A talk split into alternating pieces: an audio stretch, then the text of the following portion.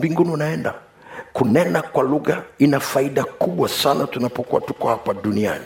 Tunaenda sawasawa niliona niweke hii kidogo ili kwa wale ambao labda ni mara ya kwanza wanasikia kwa undani waweze kuelewa. Maana nikianza kukueleza juu ya faida kwa wanaume za kuomba kwa kunena kwa lugha kwa muda mrefu nisipokupa picha hii kwa wewe ambaye labda ni mara ya kwanza inaweza kakusumbua kabisa. Kwa sababu sijajua unavyokutana na mungu kwenye hili jambo sijajua mi niliponena kwa lugha mara ya kwanza chumbani wakati ninaumwa nilifikiri nimepata kichaa. Kwa sababu nilikuwa sijawahi kuona watu wananena kwa lugha. Sijawahi kuingia ibada wanaonena kwa lugha. Nilikuwa sijawahi kwenda mikutano ya nje. Sijawahi kwenda dini ya mtu mwingine. Kunena kwa lugha sijasikia kikifundishwa kanisani. Nilipougua na nikafa nikaondoka kwenye huu mwili niliporudishwa baada yake mungu alipojitokeza kwa maono ya wazi wazi nilisikia watu wakisema bwana asifiwe bwana asifiwe bwana asifiwe. Chumbani chumbani. Alafu zile sauti zikahamia ndani. Zinasema bwana asifiwe bwana asifiwe kwa ndani. Na saa hiyo nilikuwa nachukia watu waliokoka kuliko unavyofikiri. Na mi nilikuwa najua ni walokole tu wanaosemaga bwana asifiwe. Lakini wametokea wapi chumbani kwangu saa nane usiku? Nasikia sauti tu bwana asifiwe bwana asifiwe. Baadaye ile sauti ilipohamia huku ikapanda ikapanda ilipofika kwenye mdomo nilipofungua mdomo yakatoka maneno mengine. Sijawahi kuyasikia hata siku moja. Nikajua nimeugua nimeshapata kichaa au tatizo limeenda kichwani kwao nikafunga mdomo. Nilipofunga mdomo ndani nasikia bwana asifiwe bwana asifiwe. Nikifungua namna hii bwana asifiwe haitoki yanatoka maneno mengine. Baadaye nilipokuja kusoma biblia nikaelewa kilichotokea kwenye nyumba ya kornelio. Biblia inasema waliwasikia wakinena kwa lugha na kumwadhimisha mungu na kumwadhimisha mungu. Bwana yesu asifiwe na ilinitesa ni mpaka mwaka mmoja baadaye roho mtakatifu ameniambia nenda fellowship. Nikamuuliza fellowship ndio wapi? Kwa sababu sijawai kusikia fellowship. Akanielekeza kwenye kanisa. Mchana jumapili amenisemesha nikiwa kwenye chumba changu. Nikaenda kwenye hilo kanisa. Nikakuta makanisa mawili yako pale. Na mungu akuniambia ni kanisa lipi? Kwao nikasimama katikati ya makanisa mawili. Moja liko kule lingine likoko labda nitaona watu wakiingia maana nilienda kwenye kanisa la kwanza hakuna watu ndani. Nikaenda kanisa la pili hakuna watu ndani. Kwao nikakaa katikati mahali ambapo naweza nikaona watu wanakoingia. Kumbe nilikuwa nimewahi mimi sijui. Hata fellowship wanaanzaga sangapi nilipokaa kwa muda kama nusu saa nikasikia sauti za watu wakiimba kwenye kanisa moja wapo. Nikasema wameingia sangapi sijawasikia. Kwao nikaenda kwa juhudi kabisa nikijua watu wako ndani nilipokanyaga mlango kuingia ndani hakuna mtu hata moja niliposhtuka nimekaa pale roho mtakatifu akasema nilitaka nikuonyeshe kwamba ni hapa. Subiri wanakuja. Kwao nikakaa nje kidogo mlangoni. Baada ya nusu ingine nikaona watu wanakuja wanakuja wanaingia kule ndani. Wanazungumza lugha ambayo sijaizoea. Bwana asifiwe amen. Wanapigana vifua. Sasa hii ndio salamu ya wapi? Nikaingia kule ndani kila mtu ana tenzi yake anaimba nyimbo za tenzi hapo vizuri alafu kiongozi pale anasema nuru. Sasa anasema nuru ndio kitu gani? Kumbe ndio matangazo. Nilikasirika sana kwa sababu nilimwambia mungu si unajua mimi nawachukia waliokoka sikujua sa na mwaka mzima niko ndani ya yesu. Maisha yamebadilika lakini sijui hata kwamba nimeokoka. Hakuna wakunifundisha kwao nikakaa pale. Kwa nini nakueleza kitu cha namna hiyo? Kwa sababu kule ndani baada ya muda niliwasikia watu wakinena kwa lugha. Alafu nikasema hili sio lugha niliongea siku ile mwaka mmoja uliopita kwa hiyo namna hiyo wapili watatu wanne nikasema "Ah, ah, nafikiri ndio hiyo hiyo. Sasa najaribu kufikiri sijaongea mwaka mzima bado iko imeondoka. Nilipofungua kinywa kwa ajili ya kunena ile lugha ilitoka na haijakatika mpaka leo. Bwana yesu asifiwe. Haleluya haleluya niona nikueleze ili ili kukuweka huru ndani yako kati ya kitu ambacho shetani asingetaka watu wakipate ni kunena kwa lugha kwa sababu ni jambo ambalo limetoka kwenye agano jipya tu. Vitu vyovyote ambavyo huvioni kwenye agano la kale vimetolewa kwenye agano jipya. Ni vya thamani uvishikilie kuliko unaofikiri.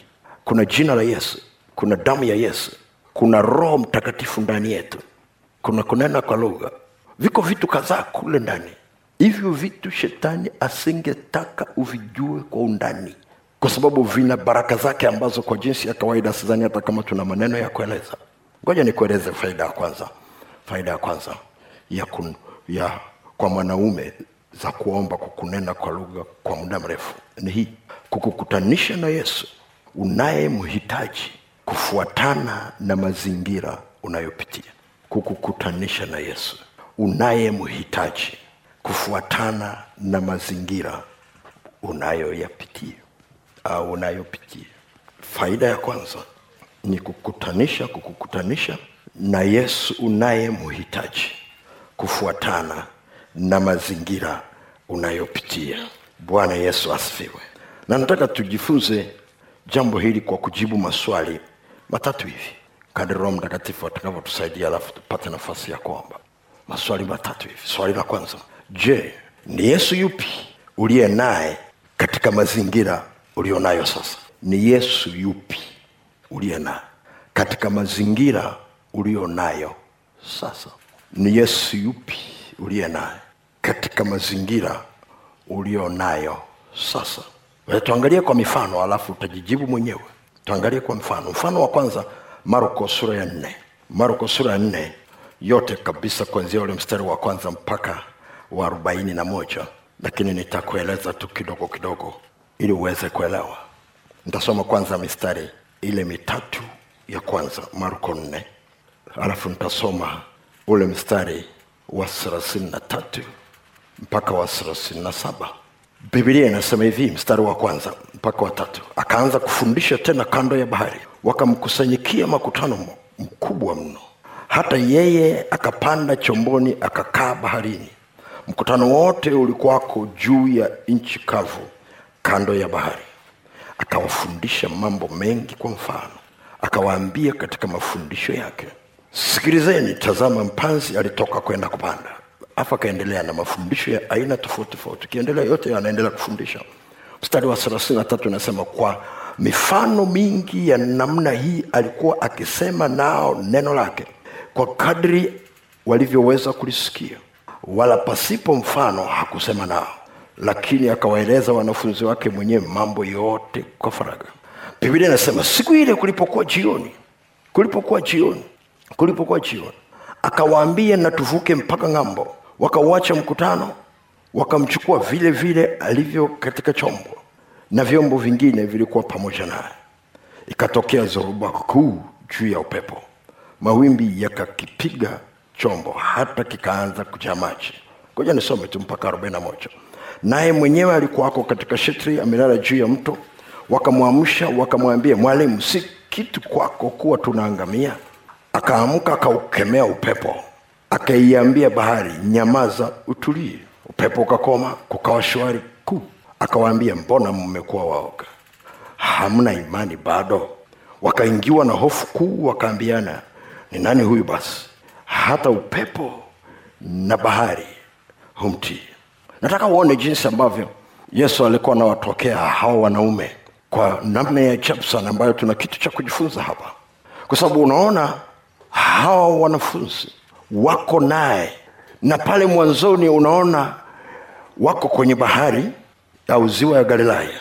Akahitaji boti akaingia ndani akaitumia boti akizungumza na mkutano ambao ulikuwa nchi kavu.